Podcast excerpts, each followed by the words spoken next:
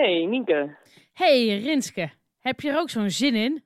Ah, ik kan niet wachten. Echt waar. Van mij mag het eh, vandaag al beginnen.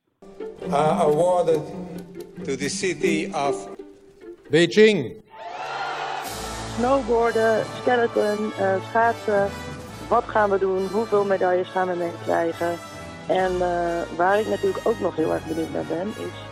Blijft eh, de Team Pursuit dames Bij elkaar? Of heeft dat relletje toch nog invloed op de prestatie?